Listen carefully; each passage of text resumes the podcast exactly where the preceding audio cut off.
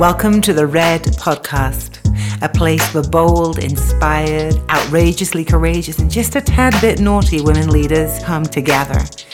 I'm Elayne Kailila, and I'm the founder of the Priestess Presence Temple, a sisterhood of over 80,000 women. For the past 25 years, I've had the great pleasure and privilege of supporting, inspiring, catalyzing, and initiating women to remember who they are the Red Podcast is a place where you can come to lean into your edges, listen for that which yearns to be expressed more fully through you, and to say yes to the places that probably scare you. More importantly, I'm going to be talking with some amazing women who are spiritual and grounded, and we're going to be chatting about what it takes for each one of us to step into the legacy of our purpose and fully bring it to the world that we're here to co create. Your presence is a gift, so I say bring it.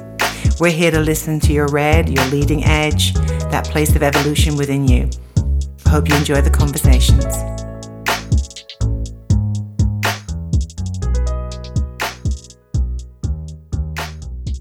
Well, hello, hello there, my beautiful red women holding the red thread, those of you who are on the edge of your own evolution, exploring what it means to be a woman in leadership, a woman who's coming from the heart and the body and the soul of what it means to rebalance the feminine on our planet. And I today am so excited. I am here to introduce you to a fellow Magdalene sister. Her name is Annabel Du Boulay. Hello, Annabel. Hi, Elayne. Thank you so much for inviting me on this podcast. Oh, my goodness. Well, I'm going to share with you all how I came across Annabel because it's quite a story here. So I first came across Annabel and I, I, was searching something to do with the Venus cycle and the Rose sisters and this whole piece online. And I was like, where are all my Rose sisters? Who are these women who understand something about the power of this sisterhood of the Rose? And we're going to be talking much more about that today, what that even means. Um, and Annabel's name picked picked up off the screen, like it does. You know, when you go on those mad rides down the interwebs of the world. And I took one look at her and I was like, oh, she's fascinating. I really want to listen more because one of the things I love about Annabel, and you're going to get to learn this about her today, is not only is she an exquisite scholar, of the divine feminine mysteries, which just makes my heart flutter because I, you all know that I'm a big old nerd over here. But she's also someone who's on the path of initiation as a priestess in her own life and really applying what could be these very esoteric, very um, far flung mysteries and myths and, and blueprints of our divine feminine mystery journey, but really bringing it into what does it mean to walk that now as a woman in 2022 with the initiations that we face on our planet right now. So I was following that track, and I happened to be in Avalon in the Summerlands in Glastonbury this year, and I was leading a retreat there. And I looked upon the Goddess Conference, and I had said I wanted to um, which is this extraordinary event that happens in Glastonbury, I think almost every year. And I saw that Annabelle was presenting. She was going to be at the goddess conference. And so I got to lay eyes on her. I got to be around you. And, um, and I just was like fascinated and wanted to have this conversation. So what we're going to be talking about today, and this is going to get really, um, into some of the depths is we're going to be talking about the, the ancient Venus cycle. So the cycle of the Venus's journey through the upper world and the underworld and its connection into then the myth of Inanna and her descent to meet her dark sister Ereshkigal. And then we're going to be mapping that onto the Sophia myth. And then we're going to be talking about, because this is the world we live in and how, what, what does that mean for us? Like, how does that apply to our lives? So Annabel, I'd love to just invite you to begin by sharing a little bit about what brought you onto the path of the goddess, of awakening your journey to reclaim these divine feminine mysteries. Um, I'd love to hear you share that. And I'm going to weave a little bit of my story in there because the other thing is I recognize we're sharing today. You're going to hear pieces of your story because I think many, many of us have a lot of synchronicities and similarities in the stories. So wherever you want to begin, my love, I I can't wait. Thank you so much, love. So, um, just as you've said, my my wife literally spent the last three decades weaving both my academic research and my lived embodied experience of goddess. And um, when I look back, I was 19 on a beach in Thailand when I read all the Greek myths for the first time in preparation for my English degree. And um, and then the following summer, I began to spend every summer in this very rural village in southern Italy. Mm-hmm. And that was my initiation onto the path of the Black Madonna.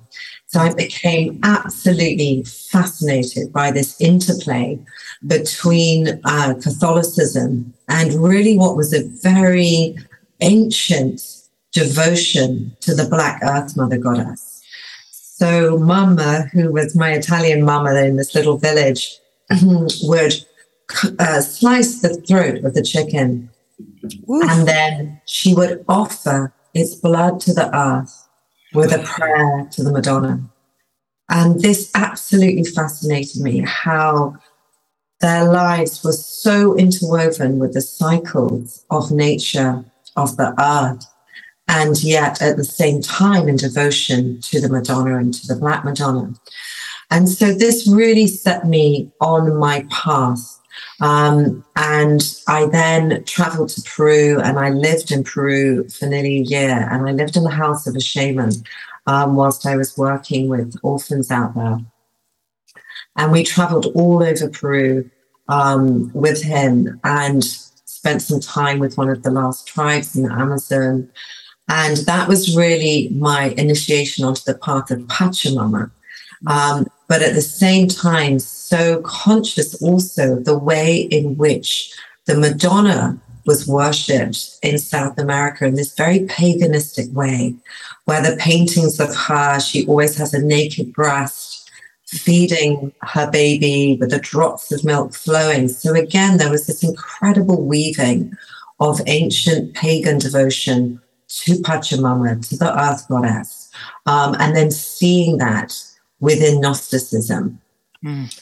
So when I returned to London, I went back to university and I did my master's and PhD research specializing in this interplay. So I looked at uh, the comparison between what I call goddess theology, which is goddess paganism, and goddess theology, looking specifically at early Gnostic Christianity.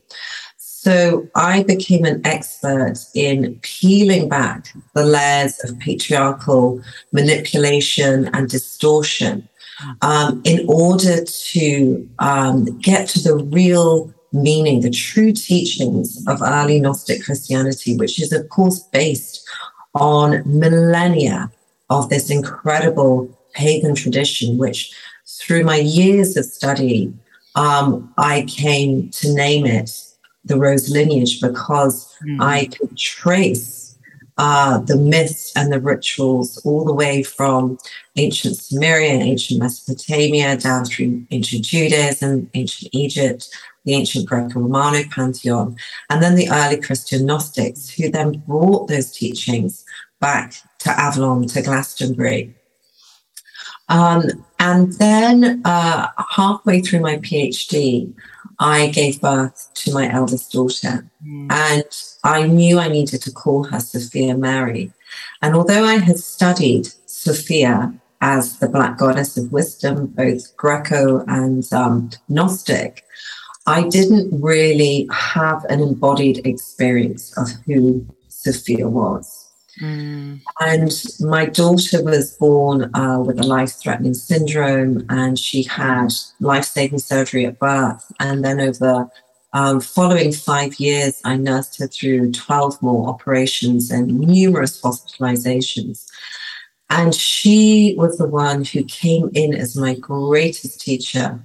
And she led me repeatedly on a deeply embodied Sophianic descent and ascent of the soul until we literally became the living embodiment of the myth of Sophia.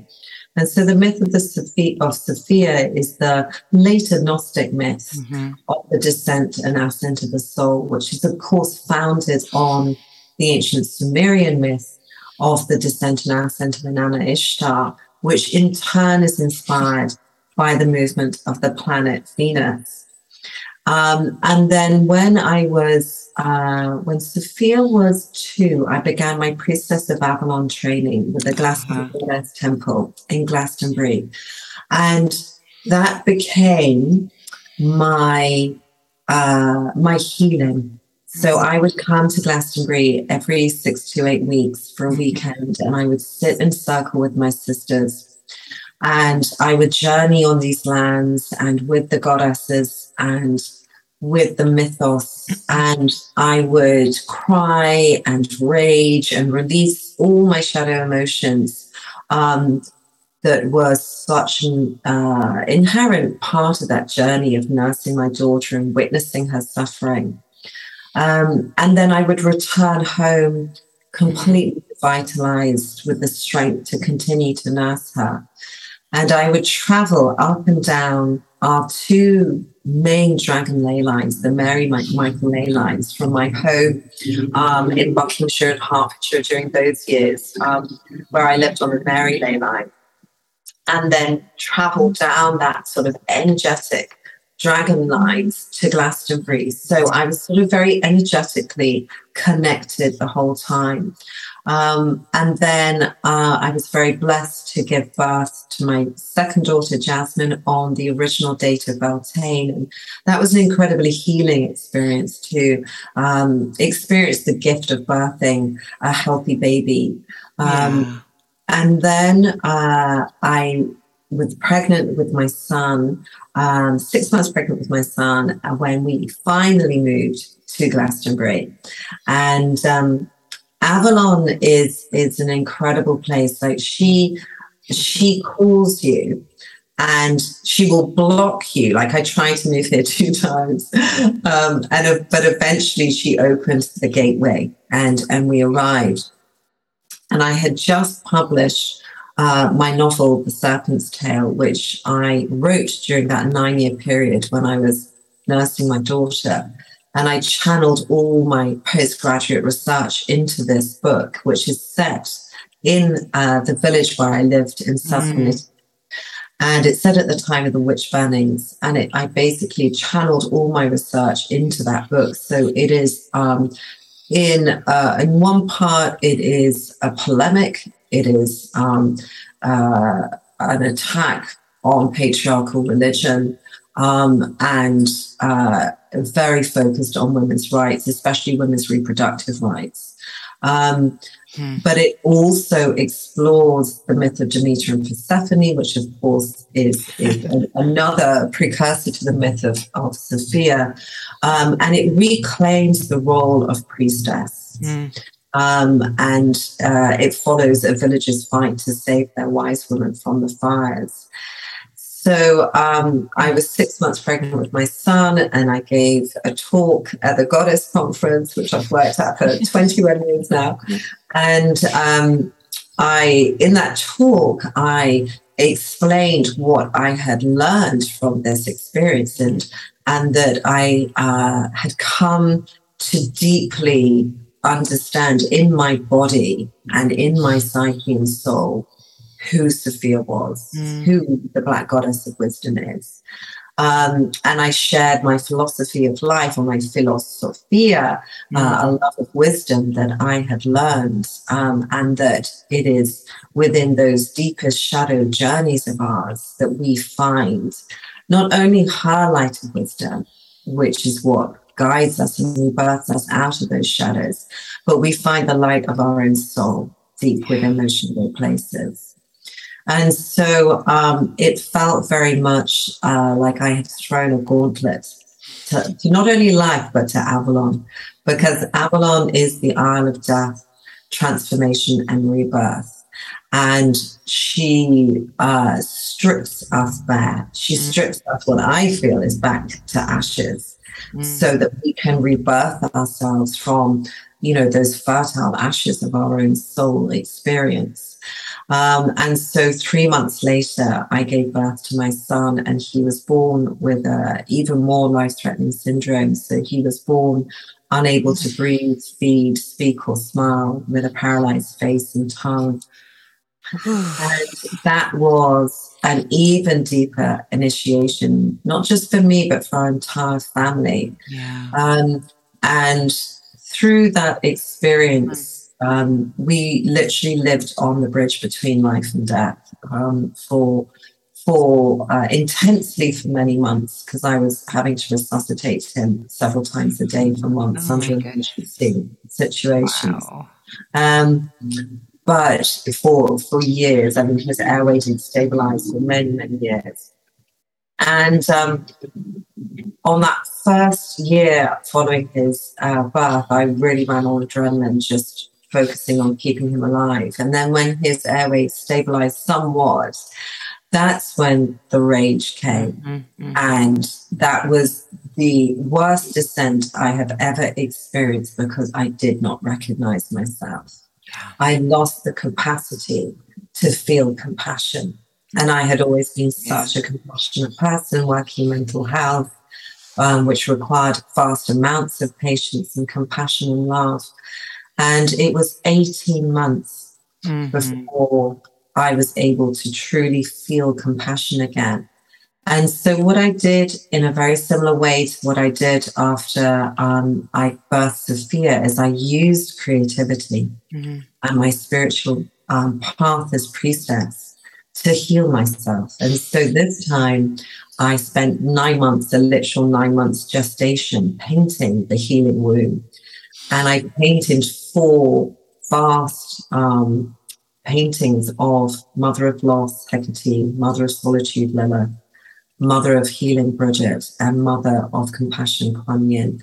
And I literally painted my way through my grief, my rage, uh, and then with Lilith, just deeply experiencing that sense of intense aloneness that comes when we're journeying in the dark. Mm in the shadow places, even though we are maybe surrounded by people who love us mm-hmm. and support us. Everyone I know listening will recognize that feeling of utter aloneness when we're in those mm-hmm. depths. And then coming back to a place of being able to receive healing from Bridget, that just incredibly powerful rose Celtic goddess who has walked with my family really since Sophia's birth um, and is synonymous to the Black Goddess Sophia in her role as Lady of Alchemia. And then coming back to Kuan Yin's energies of compassion and then allowing ourselves to be reborn mm. from those shadow places of rage and despair and terror and intense grief um, until we now find ourselves, you know, in the place of the gift, of the blessing of that mm. experience as a family. And um, I know your listeners will all have their own unique stories. I call them our stories of survival, where we have journeyed into those shadows mm-hmm. and been reborn.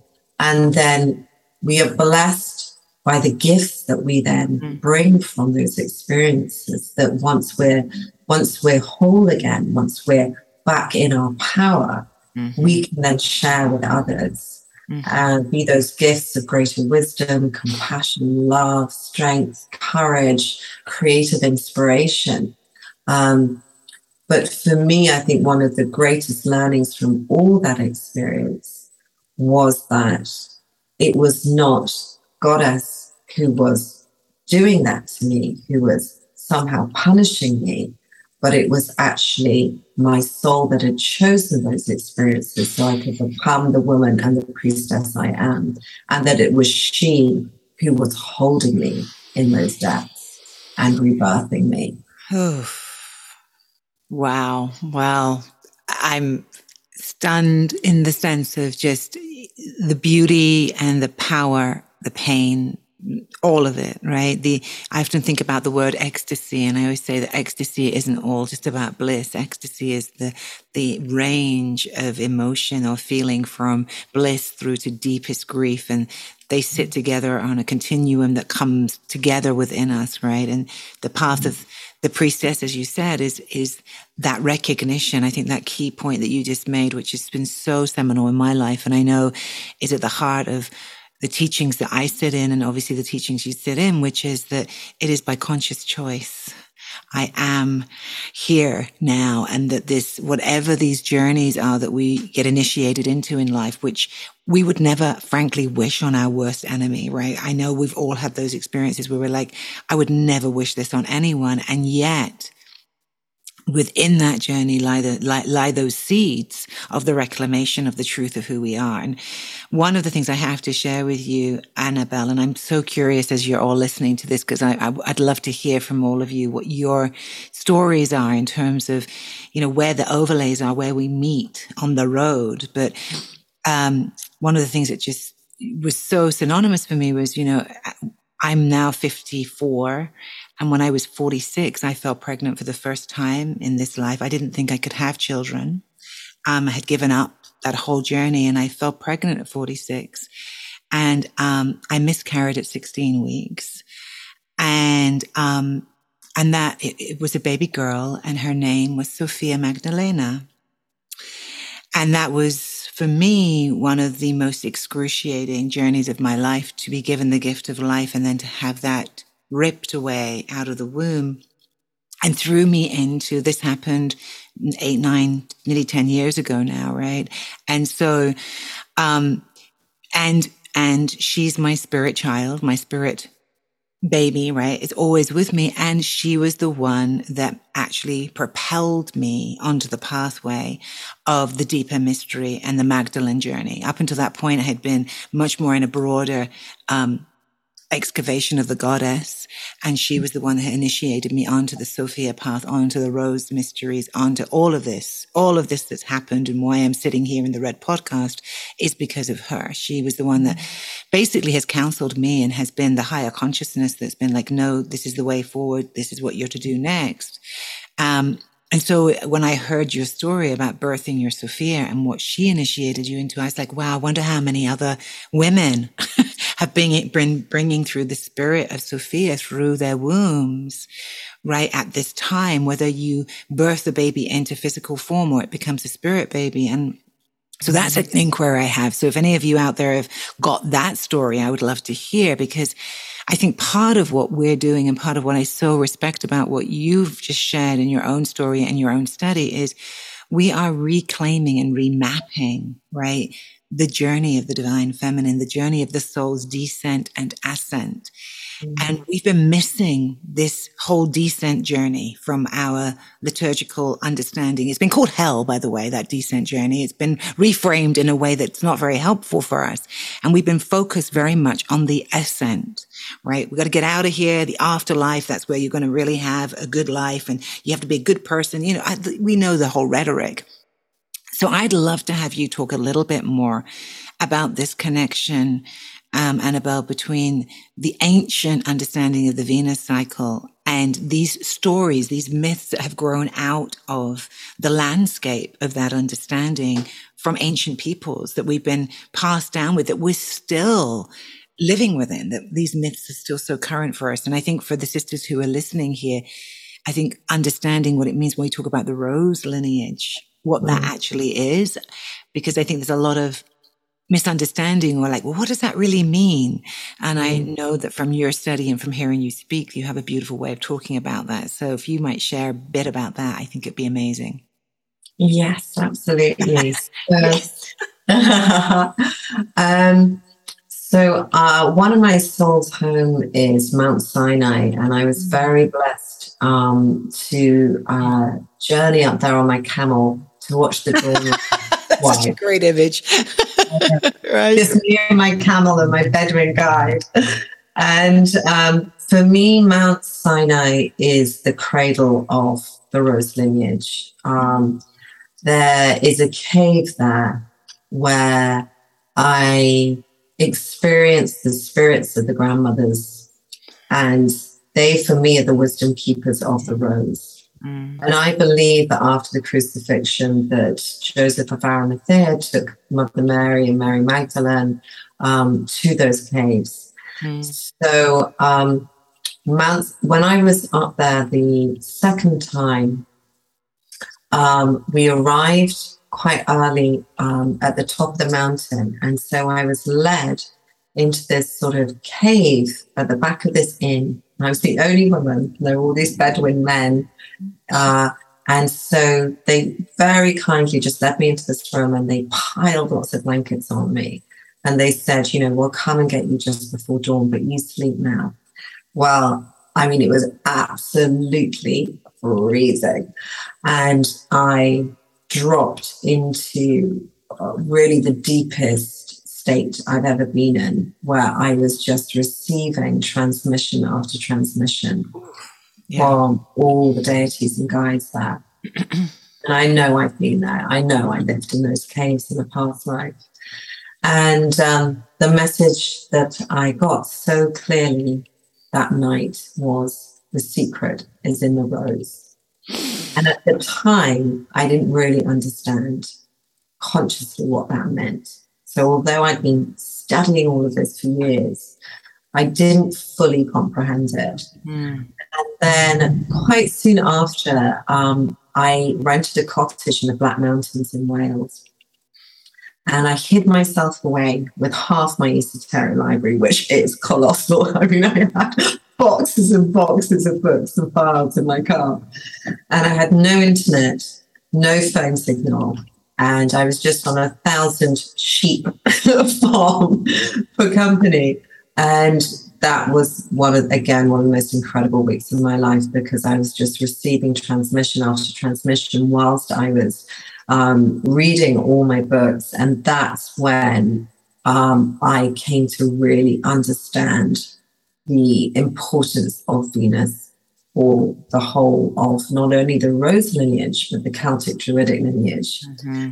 And so, what I love studying the more recent archeolo- archaeologists or the recent interpretations of the archaeology in Neolithic Britain, where um, instead of uh, believing that the megalithic structures that were built then were burial mounds, which they were used as later, what they have now realized because of their alignment to the stars mm. is that they were most likely built as resurrection ritual chambers that were aligned to the heliacal rising of Venus, mm-hmm. of Sirius, and of the winter solstice sun. So uh, what you can then see is how these like origin uh, myths from those Neolithic ancestors were then taken to ancient Mesopotamia. Mm-hmm. Um, and of course, ancient Sumeria is known as the cradle of civilization because it was the first culture to actually write this mythos down. Yeah. But all the evidence suggests that actually our ancestors were tracking and worshipping the Venus cycle uh, way back in the Neolithic era, but obviously just Ooh. not writing it down. Total chills. right. and then, and then, so in ancient Sumeria, they are the first culture who actually write down the myth of the descent of Inanna, who is later Ishtar in Babylon. And that is completely inspired by the cycle of the planet Venus. Mm-hmm. And so, for those of you who aren't aware, um, Venus has an eight year cycle of five 19 month synodic periods. Hmm. And within each 19 month synodic period, uh, she has seven waning moon conjunctions, which is the descent down the seven gates. Uh, she has a period in the underworld or the Celtic otherworld usually of three lunations, which is where we get this concept of the three days right. um, in the underworld, or the three days from when Yeshua died and was resurrected. Mm-hmm. But in, in this uh, cycle, it's three lunations. And then we have the seven waxing moon Venus conjunctions, where we come back up those seven gates. And then we have this amazing period when Venus goes retrograde and now some astrologers uh, see that as a descent, but I don't because we've already done the descent mm-hmm. and the ascent. So for me, that is the period when Inanna Ishtar and we and Venus, I feel, go into the desert like Lilith. Uh. And that is where we come fully into our own power with that solar conjunction where there is the sacred marriage within us before we are then reborn as queen. And so that that part in the cycle for me is absolutely fundamental because that's when we come home to our soul, to our essential self, through and then through that sacred marriage are able to rebirth our divine magical child self into another aspect of its being. Um, and so this myth of the descent of Inanna um, follows this seven uh, lunation descent, and at each gate, Inanna is invited uh, to release either a garment she's wearing or an object she's carrying. And these symbolize um, things that we have internalized mm-hmm. or shadow thoughts, behaviors, behaviors um, that are not um, coming from a place of truth and authenticity and empowerment. They're typically internalized behavior from mm-hmm. patriarchal society. Um, and so for me, it's not so much a descent into the darkness. Um, and this is what I teach my Rose Moon membership, where we track the Venus cycle. For me, it's an unveiling of those constructs or those defenses that are actually keeping us separate from our essential self and our soul.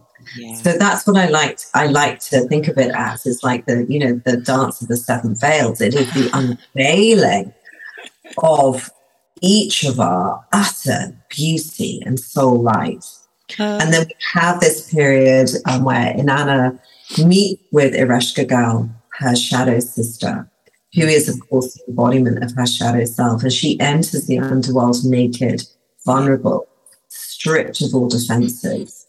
Um, and so we have this incredible period of being, being in the darkness and coming home to ourselves um, in total self acceptance, mm. in all our shadow and light. And then she is reborn uh, as the evening star with the uh, next solar conjunction, and she begins her ascent up these seven gates. And at each gate, Inanna Ishtar takes back that garment um, or, the, or the rod that she's holding. And the way I work with it is that this is an opportunity at, at each gate to reclaim your dreams, your inspirations, um, and to really bring them into your soul, into your body, so that by the time you've come to uh, that place when Venus is retrograde or and I like to feel that we're in the desert, mm. that you are coming to that place from a, a total self empowerment. Mm. And, and inspiration and of knowledge of who am I? Why am I here? Why has my soul contracted to be on earth at this time? Um, what are my soul gifts? What are, what is my path of gnosis that is coming from my stories of survival? And when I weave those together, those innate soul gifts of my divine magical child self and those gifts of gnosis that are coming from my stories of survival, what am I here to do? Who am I? What is my gift to the world? And that time in the desert is when we can really become very, very crystal clear with our intention. Mm. And then when we are reborn as queen, that's when we come to that place of empowerment where we manifest and share those gifts with the world. Um, Oof, what a journey. I, I, thank you, sweetheart. I, and as we're listening to this, I just want you to all feel how many times in your life you've been on this journey because this is encoded. This is not something that's external to us. This is in our cellular memory. This is in our DNA. This is part of what it means to be in our humanity and be on the journey of the soul's incarnation through many, many existences, many lifetimes. You know, we are born and die and are reborn many times within one life. And I know that one of the things that's been so extraordinarily powerful for me personally on this path has been that understanding, you know, of um, I mean, I know you also you were a mental health practitioner and a, and a therapist, you know, therapist or psychologist, and I went that path too. And I think one of the things that was always missing for me within that work and that clinical frame was the deeper mythos, the deeper archetypal journey of what it means to be a human being and the maps that we have that are within us and that are reflected by the natural world around us that show us this journey and how to be with it. Because I think part of what happens for many of us is when we're going in the descent, we don't believe that there's going to be an ascent. We get stuck down there. And I worked for years and years with people stuck in cycles of addiction and depression and trauma stuck in the underworld, unable to make the ascent because of messaging, because of the ways in which we get stuck. And I think that there is so much power in understanding the journey and being able to understand that you don't have to stay it's not about mm-hmm. staying in the underworld. It is about visiting and it's about finding that aspect that's been lost down there and bringing her back to life. And one of the things that I find so amazing in how mother moves and how, who I would call Magdalene for me moves is just how many of us are on this trail. You know, I, I'm just about to, as we go live with this podcast, offering a course myself on the descent journey and it's around the seven veils and it's the dance of the seven veils and Salome and her. And what was that actually all about? This, um, we've totally misunderstood what that is, right? The, the, the unveiling of self. We think it's a seduction into sexuality. No, it's, it's a revealing of the essence of who we are. And it was a ritual and a rite of passage, you know, that she was holding for everybody present. So I just love how um, Mother keeps showing us this way and we find each other on the path. And so I'm hoping that all of you are listening, that you're starting to feel the power of this rose lineage that is really the bedrock or the foundation of our entire mythos here in the Occidental West, at least. This is our world. And the reclamation of that and the understanding of that, I think, is key to the rebirth of not ourselves as individuals, but also as a culture, which I am sure you also have a lot of thoughts about, Annabel. But, you know, what we're going through on the cultural stage and the societal stage right now. And one of the things I wanted to pick up from what you just said earlier that pinged me was how your book, The Serpent's Tale, was really about the rights of women and the abduction of those rights, you know, mm-hmm. and the especially reproductive rights. And I'm just thinking about where we are right now. You know, I'm broadcasting this from the States and you know, we're, we're going through a pretty deep, dark descent mm-hmm. around that whole piece. And I'm kind of curious on the bigger world stage. Mm-hmm what you see from your lensing around this story being enacted on the collective level mm-hmm. because yeah. i know that a lot of us are looking at that too like for what where are we how can we mm-hmm. map it onto that too so i'm curious to hear what you have to say yeah absolutely so um my phd research was actually specifically on the reproductive rights oh. of so i was looking at the role actually that the holy see plays uh-huh. um, in uh, in the UN, and mm. the uh, the huge impact, especially in Latin America, um, that the Catholic Church has the sway. But what was fascinating now, this was back in 1997. Mm. Um, I began that research. And, at, and I was studying fundamentalism as part of that.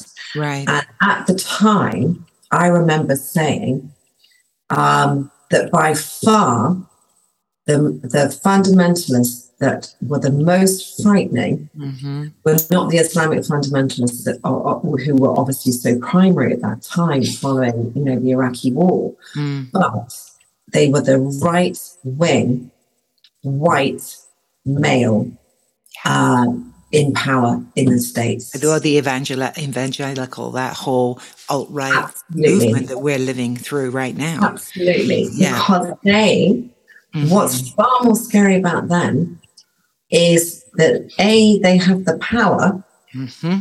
and the influence, but they also, on the whole, have the education. So they're coming from a place of education. Yes. Yes. Of being educated. And they are holding these beliefs. Now that is terrifying. Mm-hmm. And I was not remotely surprised after the Me Too movement. Yeah. You know, that yes. there was going to be a massive patriarchal backlash. Yeah.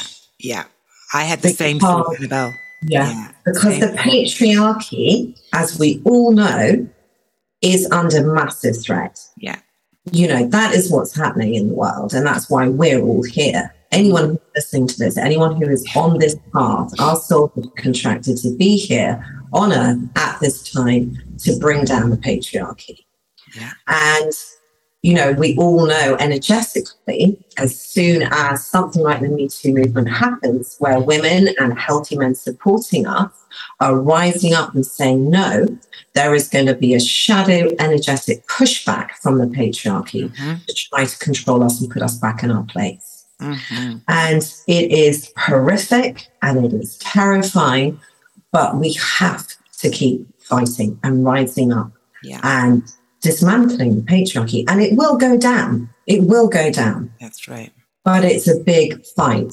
And, you know, those of our women who have survived all our stories and now have that strength of what I call the wise woman warrior archetype you know, we are all rising up collectively, but it's the healthy men, the healthy kings that we really need to collaborate with and co-create with. And of course, this isn't specific to gender. This is um, about traits hmm.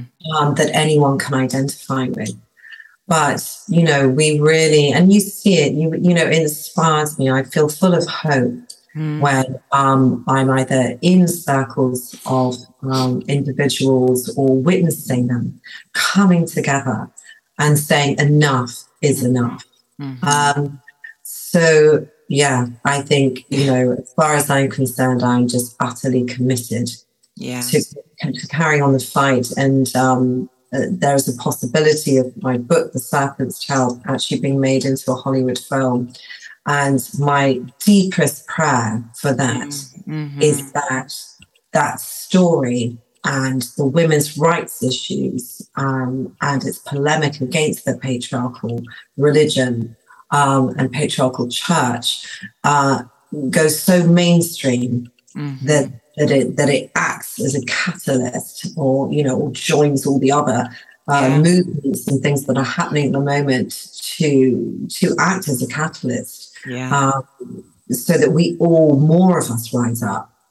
Yeah. Um, to to fight the patriarchy and to dismantle it and to campaign um, on behalf, especially of all women. Mm. You know, mm. those of us um, in the West, you know, are so privileged to a certain extent. You know, mm. when we compare our lives um, with a lot of women, you know, around the world, and those of us who who have a certain level of freedom, I think it's our absolute duty, if we can, to keep fighting on behalf of those women in particular. Mm. Yeah. Yeah.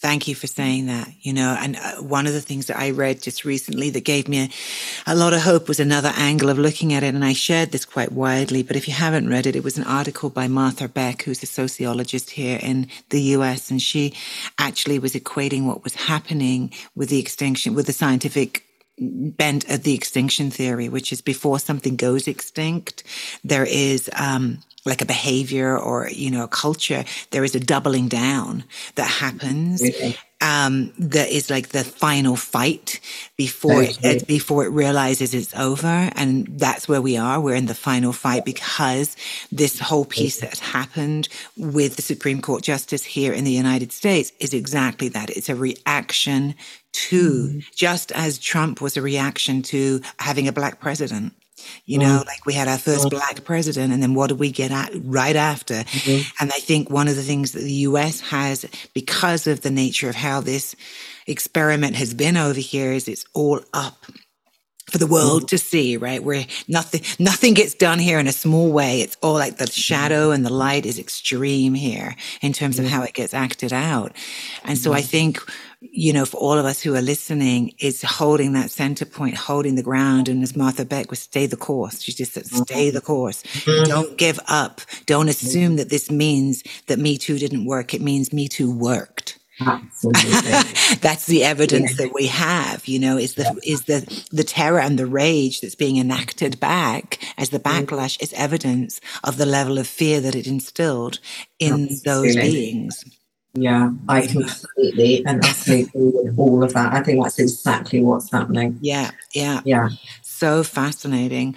Well, my love, I could wax lyrical with you for, for forever because there's so many pieces that you just touched on today. I was like, oh, let's talk more about that. So maybe we'll do this again. But for everybody who's here, you can find out more about Annabel's work on her website, which is here um, on the podcast page. Please go check out her work and her amazing offerings and just who she is as a person.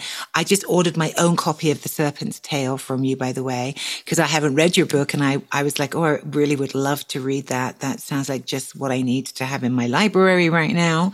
So, I'm um, inviting all the rest of you to maybe take a peek at that too and to support each other on the journey. You know, th- this is how we remember how we learn is through each other. I want to honor the journey that you've all been on. Please do let me know where you are in your descent and ascent. And another interesting piece here, just for those of you who are astrologically minded, so I had a reading just recently, but you can actually track where Venus was in your natal chart to see where you where you hang out with Venus in terms of her descent or ascent. And um, that really affects how Venus acts in your own natal chart and in your progressed charts. And so that's an interesting thing to look at. And I, I found mine and um, my astrology friend said, Oh, your Venus is hanging out, just getting off the meat hook. You're just getting off the meat hook. That's the station you hold in the underworld. You're like, you made it through, but you're still super raw and tender. And I was like, yeah, that sounds like my life. and I was like, that has been the theme of my life. And, you know, and I think a lot of why I became a therapist and a healer in that realm was because of that, because I spent a lot of time with people in the underworld, mm. in that very vulnerable place where we're just being reborn, but we're not out of the dark, mm. you know, and, um, so there's something interesting to look at there if you want to feel into an archetypal flavor of how the rose cycle might be, you mm. know, um, influencing your personal chart or your personal life, have a mm. look there. Um, and if you want some help around that, ask your astrologer friends because they'll they'll be able to help you see it more clearly. But anyway, just another little tidbit of of of the breadcrumbs, right, of how we can look at it. So I want to bow to you and thank you, Annabel, for being here. So much. It's mm absolute honor and a pleasure. So loved it. so fun. And I'm sure we will have Annabel back and continue to explore. I've got so many other pieces that I want to talk about in there. For example, all these conjunctions and waxing and waning. I want to understand more about that from your from your lens about the seven stations down and the seven stations up. And I'm going to go now and look at the whole retrograde piece because I think that's a fascinating idea of the the reframing of the the days in the desert not just mm. of Jesus, but of every spiritual, her, mm. you know, mm. aspirant who's ever been. There's always a period where we're taken into our own world, right, in the mm. desert to really integrate what it mm. that we've learned. So, Mwah. Blessings to you, my love, and to everyone else. I look forward to being back with you with another juicy episode of the Red Podcast in just a little bit. Thanks so much, everyone.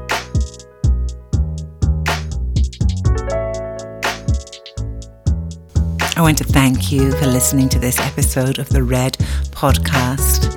It's been an honor to have you here with us. As Red women, we are here leading from the edges of our own evolution, birthing new worlds into being through our bodies, our hearts, our minds, and our beautiful presence. If you would like to be in contact with me, I love hearing from you. You can find me on Instagram at elayne.kailila or over on my website, elaynekailila.com. And lastly, I'd like to invite you, if you loved this episode, to go ahead and share this with someone that you think might enjoy it too. It's through us sharing our hearts with one another and inspiring one another that we reveal our red, that evolutionary edge that is just waiting to be fully expressed in all aspects of our world. Until next time, many, many blessings.